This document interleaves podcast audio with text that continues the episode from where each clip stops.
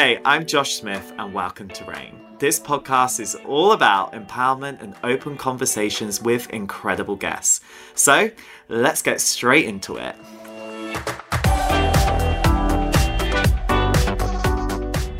I'm not sure I'm ever going to recover from this episode as we are joined by the Jodie Foster and the Kali Reis. Jodie and Kali are two game changers in their own right. We all know two time Oscar winner Jodie from the likes of Silence of the Lambs, Taxi Driver, and Panic Room Hello. And Kali achieved an incredible six world boxing titles before her recent career shift into acting. I chat to them as the stars of the intense TV show True Detective Night Country, which is available on Sky Atlantic and Now TV. If you've missed the action so far, it's a murder thriller set in the high Arctic of Alaska with two detectives, Danvers and Navarro, who are on the case when scientists from a research facility, which is linked to a mine that is poisoning an indigenous community, go missing. Dun dun dun! Today, we talk about why we need to speak about one of the show's most important themes violence against women, the power feeling seen, and why comparing yourself to a past you is not healthy. What I love about this episode is we are joined by two women who are fully in their power after finding freedom in their lives. That is something we always love to celebrate on this podcast. So let's go! Jodie, Kali, how are you? Great. How We're are you? good. It's episode six I is know. coming out. So I know. Very And excited. It's been the most incredible journey, this show, True Detective, Night Country. You guys went in for this, didn't you? How much of a challenge was this? well, the cold stuff is a challenge. Yeah. Right? It gets cold. I mean, we have things on. We have clothes on, Yeah. and we have little wormy things. Sometimes. Sometimes you you had the warm socks. I did have the warm, socks. Warm socks. socks. You said there was warm underwear, but they didn't give me any warm I didn't underwear. get the warm under- Okay, underwear. well, I I got the either. socks with the little the remote. yeah. Yeah. So we had we had the equipment, but you still have to breathe. Yeah. And have to talk, and talking is mm-hmm. difficult when it's that cold. Especially when you're acting. Yeah. yeah. There's that. Talking's key. And I just love how you had remote control socks on. Yes, no, it was. It had a little like I like put it hooked it onto like a little belt loop thing. Yeah. And so anytime I felt like my feet were kind of getting cold, I would just do do press a little button. Stunning tip. Yes. yes. Running to Amazon straight after this yes, to get heated those. socks and vest. It was it. it And, really but helped. she actually had the hat, which can look slightly ridiculous, but not on you. no no she no. had, with that had all this fur part to it on the inside, Yeah, and really uh, so you got lucky with that. Yeah, I did. I'm the only character that gets to wear the hat. So Yeah. Stunning. Yeah. You look great in it. thank you, thank you. I mean, th- what is so special about this show is you two. And the amazing teamwork that your characters come to develop and the unlikely friendship that they have as well. How special was it creating the bond between you two? Offset, onset, offset. And like, how much do you think you've changed as people through working together? And what have you learned from each other?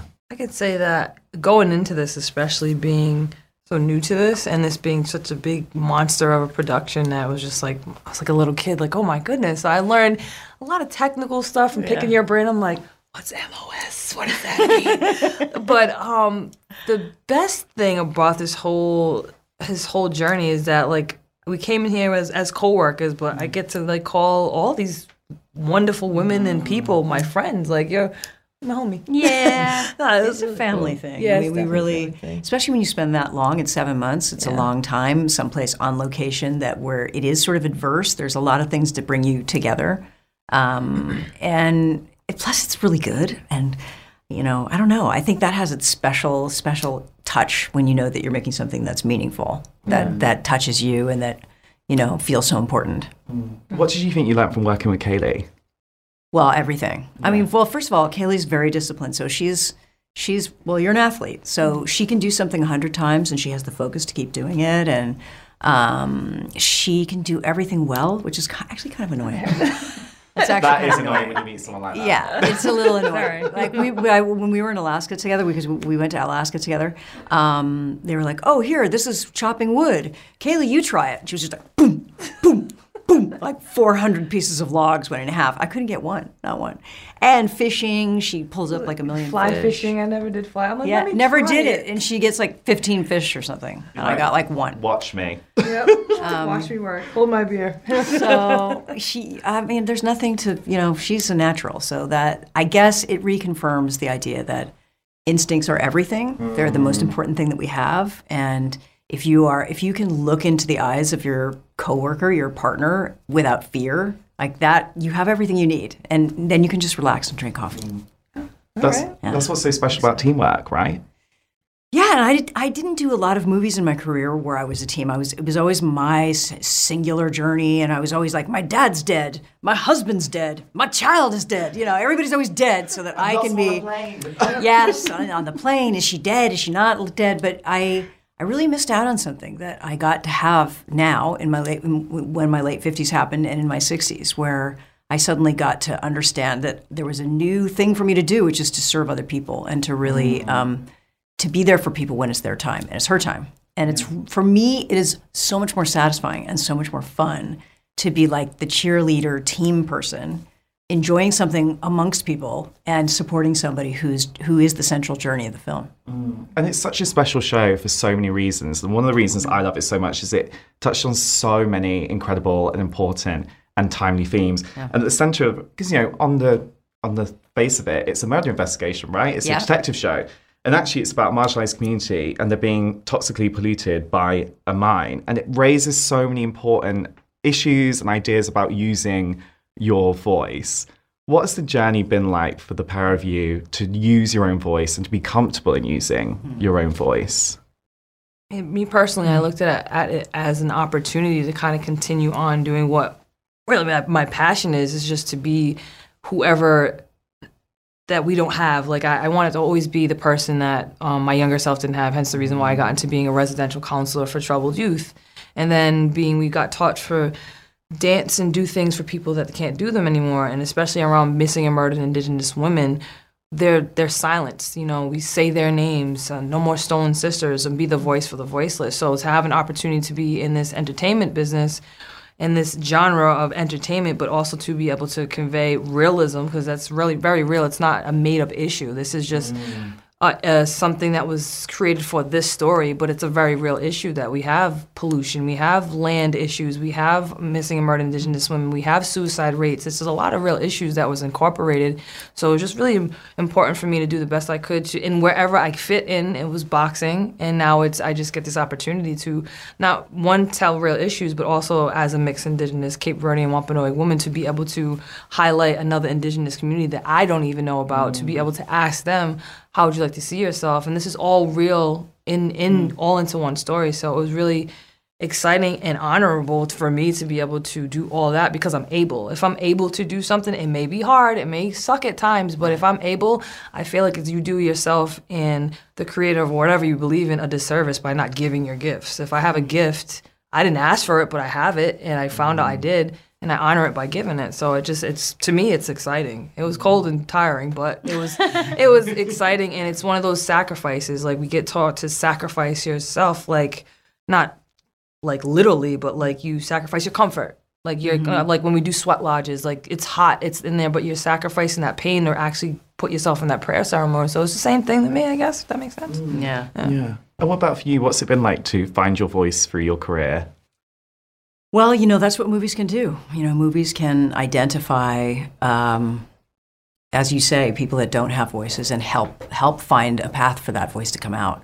Um, that's I, I've, that's all I've ever wanted to do was make movies, and I now really understand the power that that has over people. You know, that you can learn through movies, you can feel through movies, that you can feel the experience of people that have been marginalized and that you've not been able to identify with. And you know, maybe one of the great lessons for me as a, you know, white person has been learning when to stop talking.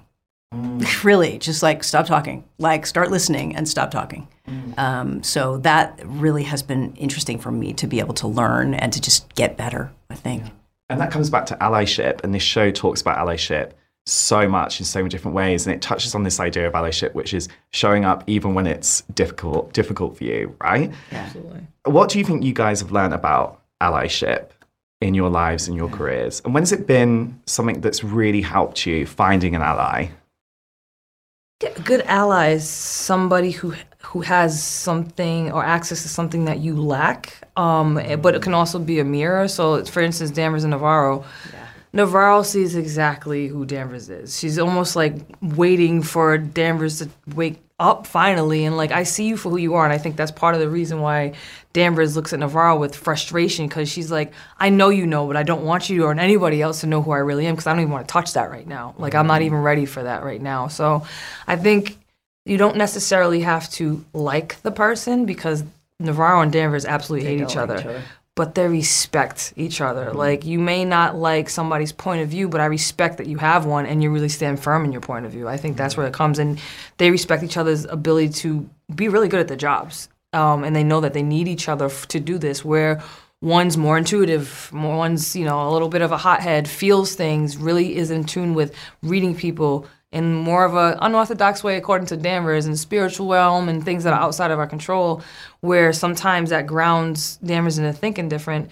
Whereas Danvers might balance Navarro over, like, yes, I know that, but this is the logical. Let's get back to the rational, logical things, and whatever you feel, it's great. So I think it's like a good balance. That's I think that makes a really good ally. Yeah, mm. I mean, in our show, but Danvers is awful. So let's just get that straight. She's just awful. Let's say as it uh. Uh, yeah, yeah. it is and uh, that was a lot of fun to play.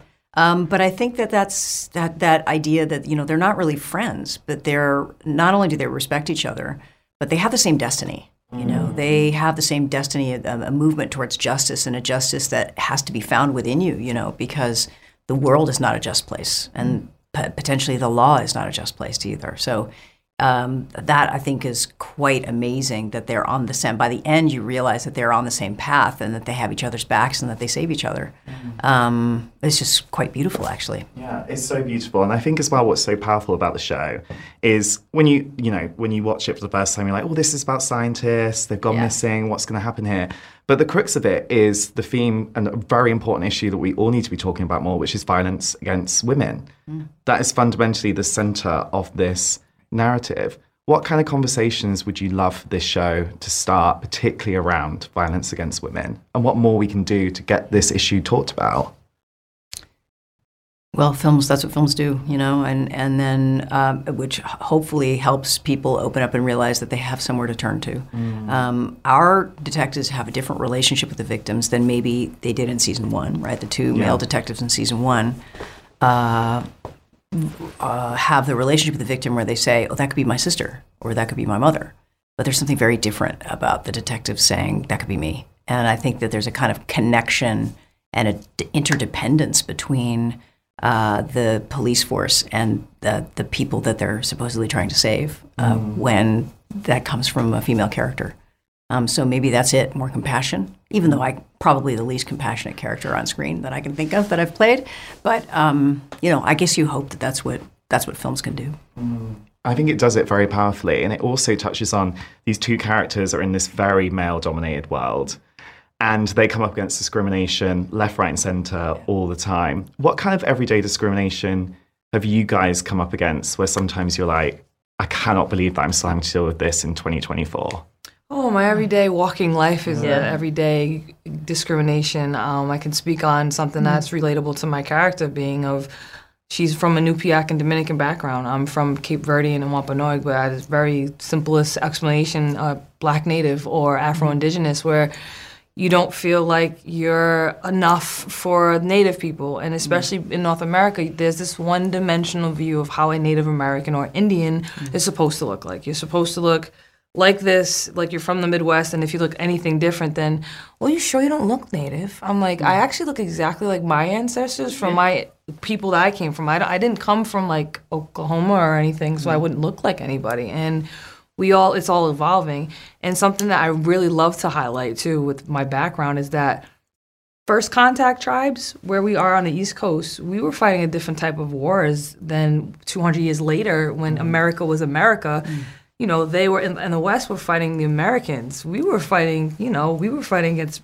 sorry, Britain. You know what I mean? That's what they came. That's they came over. So it was all like to try to explain that to people is like a. Fr- I'm like I can't believe I'm bl- uh, dealing with this right now, and you don't the you don't look native thing is like really it's um it's an opportunity. I look at it as an opportunity for education uh, now though. Um, I sometimes it's an eye roll, but it's an eye roll like I have to explain myself, but it's an opportunity. So um yeah. Do you also use it as fuel to fuel you to prove people wrong? Uh, yeah, since I came out uh, in in '86, I've been trying to prove people wrong and myself right when I was believing what everybody else said. So I mm. was almost trying to like, oh yeah, you know, I am this, I am that because that's what they said I was. But now I'm like proving everybody wrong. No, mm. I- I'm gonna do this, and this is not who I am, and, and I'm actually proud of of who I am. And then being a woman in a male dominated sport and a profession. Yeah. Um, you know, also coming from an area again back to indigenous roots where people just think because I'm native, I grew up on a reservation. I did not. I did not grow up on a reservation. Uh, there's there's Native Americans that actually in 2024 that we don't live like we did in the 1500s. So I am a walking, talking human being that understands everything that's going on. I'm very I retain it all. Yeah.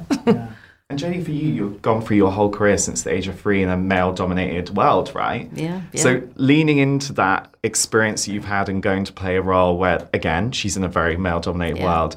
Did you use some of the experiences you had to fuel you? I don't know. You know, it's complicated. It's true. I grew up in uh, when there were no women technicians. There were no women in the film industry. I never saw a woman director. Or, I, sometimes I would see a makeup artist, but uh, that was about it. Um, but I also learned from my fathers and brothers, you know, in the industry that taught me that wanted me to be their their prodigal daughter, and they wanted to tell me about lenses and you know about camera equipment and. Um, so I, I, it's a twofold. I have a twofold feeling about that because I'm so grateful for all the men that raised me in the in the industry. Uh, but of course, there's all those microaggressions that people don't even realize are a part of our culture, and we experience them a lot. Uh, you know, for me, it's about leadership styles, and I think sometimes women do have a different leadership style, right? And sometimes in a male-dominated world, they don't really understand what that is. It's like, wait a minute uh, if I say something mean to you, you're going to cry, right? And you're like, no, I'm not going to cry. or how, why aren't you doing what I'm telling you to do? You know, there's a, uh, it's it's hard for um, uh, a society that's been all male to understand and be able to include different styles of leadership.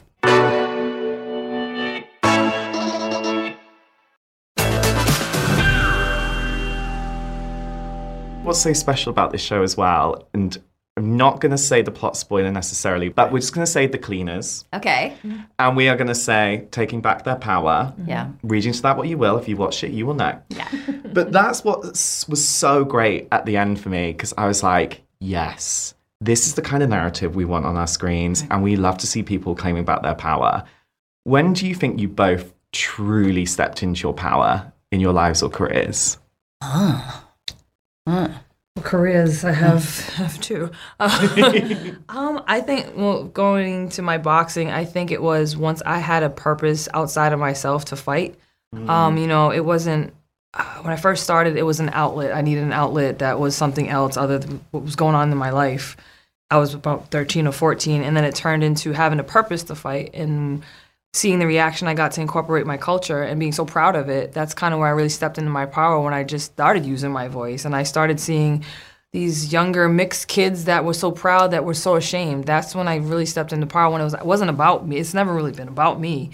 Um, and when transitioning into acting by accident, it was kind of a let me see if I'm pretty good at. I'm gonna do the best I can. And with after actually really seeing and absorbing the story that I already fell in love with after I read, and then working it, and then having such a good time just filming it, and like actually watching, I really think this is a time I'm really stepping into my like I'm in it right now, stepping into it like Yeah. real time. That is true. I feel like that's it's her time right now, right right this second. Uh, I think it was when I first started directing. I think that was a big shift for me, uh, and mostly because all you care about is what that child of your baby, you know, your movie is going to be, and you will defend it with everything that you have because mm. that's the only thing that matters. And that that was a shift for me. Mm. Do you think it's also come at the same time as feeling seen on screen? Because you know, True Detectives, mm. Night Country, this is such a representative show in a way that we haven't necessarily always seen on TV, right? Indigenous people, you have women front and center in their late 50s, taking control of the narrative, which is what we love to see. How powerful does it feel to feel truly seen and reflected? It's especially speaking from an indigenous woman to be able to feel seen, feel heard, and also I know the millions of other people that like me, indigenous people that look like me, like kids that look like me, or I just come from that type of background, can just really feel seen. That's where it's it's it's so satisfying. It honestly is. It's, it's a proud moment. And then to you see these women in this male-dominated profession, but they're not crying women, this typical stereotypical woman type of role. They're they very they have to show up in their masculine energy to do this job. They have to mm. work together, but they also have to be compassionate and knowing to say, okay, let me look at this through a little bit more softer lens. So I mm. think that's something that we explored with this show that I'm really proud of too that you didn't really get to you don't get to see. It's like one dimensional like all right she's one cop. She has to be this butchy like tough guy and just like you know but you don't see that. You just see real people like real women doing a real job in the real life. So yeah i feel feel i do feel seen with this. Yeah. yeah, this year's been a good year for me, I think. Uh, there's something about turning 60 that's uh, been so wonderful about letting go of some of the baggage of trying to compete with your older self, younger self, you know, and there was a lot of pressure to compete with my younger self. And I'm so glad that I can be a character actor um, and that I can bring whatever wisdom and experience that I have to the process to help other people. Usually it's just about telling them to relax and that they don't have to worry and that they're not in control of it anyway. Um, and that is satisfying to see that I guess I have that skill, that I guess I know how to relax, and that I can translate that to other people. I can give that to other people. And I make everybody laugh. So. oh yeah you know how to take a nap and you can make some fun jokes I do know how to take a nap. Well, it's so special about what you both just said there? It feels like you're in this new space in both your lives at the same time where you're feeling freer. Mm-hmm. Would Yeah, you say that's true? Absolutely, 100% true for me. What about you? completely yes completely like just mm-hmm. like i know what you mean about the just not really caring in the most liberating way Yeah. pretty much yeah Yeah, you learn that I think that all that anxiety didn't serve you. That it was just mm. like this. It was keeping you down. Um, and I think, I mean, you've learned. You're you have to learn that in the ring, yes right? Because the more you worry about it, that's not going to help you getting punched in the face. Nope, you're gonna just cloud it clouds your judgment on what to do, what steps to take, and even out of the ring, just you can't you can drive angry, but you can't do mm. anything ang- angry, or you just have to have a clear grounded. You have to be mm. grounded, whatever it is. You can be grounded in anger, but at least you're clear about it. Yeah. You know what I mean? Just stay grounded. I, that's true. And you both achieved so much in your respective careers up to this moment as well. And you're game changers in your own right. But we see all the success that maybe is on the screen. Oh, this is your third role. You're a champion boxer. And then behind the scenes, there's so much success and failure that goes along the way, right? Yeah. I'll Yeah. Say. I'll say. What do you think you've learned about the true value of success? Me personally, is that um, I deserve it. Like this is like a personal journey. Like I deserve it, and am I? If my success offends anybody, then it's really not my problem. Um, and I say that with all the love in the world, but like I actually deserve success. Everybody does deserve success, and whatever that looks like in their personal journey. But that's the biggest thing I've learned that I deserve it. Yeah. Yeah, I, I, I mean, I think I, I think because I had success so young. I mean, I started when I was three, and I was already, you know, I was on a show when I was six, and I was got nominated for an Oscar when I was twelve, and um, I think that I've never felt like I always felt like it was a fluke. Like I was really lucky, and that I was just in the right place at the right time, and I never felt like I had. Um, I always felt like I, I should feel bad that I have, had all these good things. And um, I, I think that was very liberating what you just said because I struggle with that a lot, especially now because, uh, you know, it's normal. We think, oh, unless you're having a lot of pain and anxiety, you must not be working hard.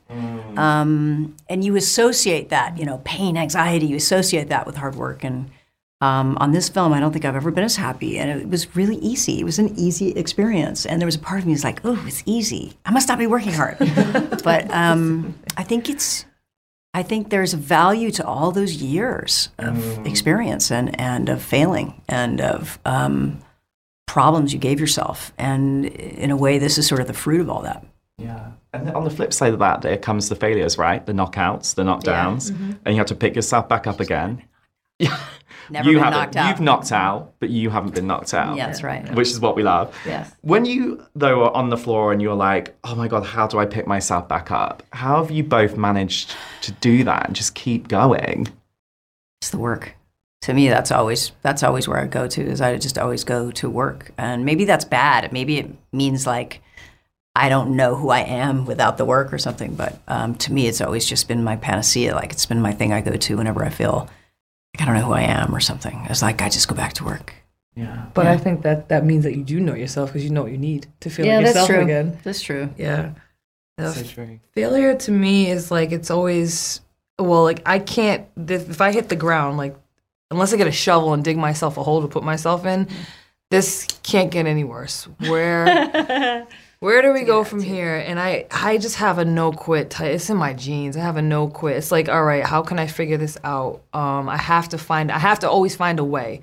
It may be to the next problem. It may to be to a worse situation but i gotta just put one foot in front of the other. And it's like dust myself off what can I learn from this situation? What went wrong? What went what was okay about this? All right, how can I make this better? And because I've been in some deep, deep holes that I've literally dug myself in, or I've gotten thrown in and have to see myself out. But it's just always everything is temporary. Mm, Every single thing is temporary. Happiness, sadness, and you can't have one without the other. So like you have a peak and then you kind of go down to the next valley and then you go back up. You have to have that constant so I just always tell them this is temporary. I know this sucks right now. This is temporary, but it's gonna it's gonna change. I don't know what the change looks like, but this is gonna change. So let me learn what's right in front of me and just kind of like embrace it, and then it's gonna change somehow. I don't know how. The how is not my business. It's just right. putting one front in front of the other and knowing and accepting this is temporary. This is temporary. This my situation will change. Mm. That's such a special realization to get to because so many people try to work towards that. And to actually get to that point is so great because there's so many times we have downs, don't we, in our careers where you're like, oh my God, how am I going to get myself back up again? You have to remind yourself it's temporary. Mm-hmm. But is there maybe a moment in your careers where it's probably felt like a negative period, but you look back on it now and you think that ultimately that really empowered me into the person I am sitting here today and putting in these incredible performances? Oh yeah. For me, it's my 50s. I mean, the 50s were really hard for me. And I think for a lot of women, because you're like, wait, I can't do what I used to do. I can't, I'm not going to look the same on that cover, or I'm not going to, I can't compete with my younger self. Um, and if I try to, I just keep failing. Um, but then the world is confusing, and you're confused about what it is to be 50, and, and all the images you see are confusing. So for me, that was just like a, that was, and I, I was also incredibly happy in my personal life, but I was, I felt like, I just kept saying like I was meant to do something meaningful and I'm and I can't figure out what it is. And then I don't know what happened. Some 60 happened, I guess. Yeah. Yeah. Then True Detective came along. That's right. Bam. Yes, there there you go. There you go. You- you- and you're doing the work you wanted to do your whole career. Yeah, I really am. And um and you know there's more. There's obviously there's more out there. I you know, I'm a director and that's that my heart is always in directing and uh, I'm dying to get back behind the camera. Um, and this has just been really inspiring because uh, Issa is such a magnificent filmmaker, and I really look up to her, and I really see like, oh, that's that's that's how it is. Um, and I, I, my whole film school has been about looking over the shoulder, over directors' shoulders, and um, this has been a highlight. Yeah. Well, what we need to happen next is the Thelma Louise spin off, don't we? Yes, We we need to bring it back. The Thelma Louise. Thelma spin-off. Louise, okay. No, I feel like we need a kind of show. Like you need, we need another season, guys, Okay. of you two. Like, I mean, because you know, you were in the cabin at the end, maybe. That's true. Are you running off into the desert to have a great adventure? I feel like a comedy road trip could be really great for you just two. you talking about this. It's a sign. It's a sign. It's yep. Let's make it happen. Yes, we have to make it happen. I mean, the characters need a break after what they've been through. To be fair, That's so, true. Yeah. So maybe the Caribbean. Yes, Could be. stunning. Davis in a bar. and Still then wearing the same outfits Yeah. with the hats. you have the hat. Full outfit. I'm outfit. there with the uniform and the maybe I won't have the shirt, just the bulletproof vest. There you go. yeah, so Just the vest. and So the you can show and your arms. Yeah. Yeah. That would be funny. Yeah, I think I love the fact that people can imagine so much that we don't literally put in. Yeah. You can kind of just go off into your own world and imagine stuff. That's awesome. It's been the biggest pleasure talking to you oh, guys Oh, you today. But before we go, we uh-huh. always end on one final question. Okay. And that is in the reign of your life, what's the one rule you'll always live by? I like more milk, no moo. You're going to have to break that one down. yeah, please do. More milk, less moo. No moo. It's like basically just like, just give us the product and make the thing and stop complaining. Okay. oh, I love that. I'm like, Stop. so like, are you lactose intolerant? Do you want like almond milk? I'm like, It's like you wait. giving More up milk, on less moo. oatmeal. That's what it is. More Yeah. milk, less moo. Okay. that's the one I like. You got one? You got a motto? Um, do your best to lead in love, whatever your different decisions are. I really, especially the last couple of years, like whatever it is, just try to lead it with love. Whether it's to let something go, whether it's to choose to do something, not to do something. Tr- do your best. Doesn't mean you're gonna. We're all human, but that's something. Just try to just lead in love. As corny as that sound, but I just I, I think that's important. Well, it's not corny because I feel like you both have done that through this show. You've led with love and you created an amazing show that resonates with so many people on so many different levels. And that is why this show is so special. So thank you so much for bringing it to our screens. Yeah. you. Good It's been the meeting you. best talking to you, honestly.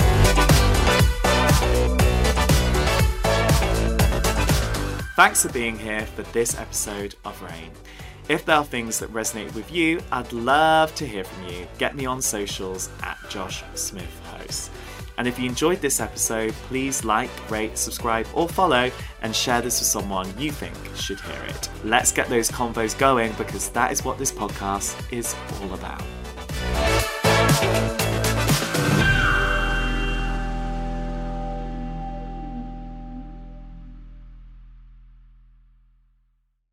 Hi, babes. Me again. Just wanted to tell you about something very exciting. I can't believe I'm about to tell you this, but I've written a book and it's called Great Chat. As you know, I love to chat, plot spoiler, and I love talking to people about their lives because, as I always say, talking and listening is so powerful. The book is all about how you can master conversation and transform your life, just like it has for me. I've used my experience from all the amazing interviews I've been lucky enough to do, as well as a load of research to help you deal with everything from making new friends to embracing difficult discussions. Great chat should never be underestimated. It can truly improve your well being, allow you to create the life you want, and bring the connections you are so deserving of, babes. You can pre order Great Chat today in hardback, ebook, and audiobook, read by me, no less, and it's out on the 20th of June.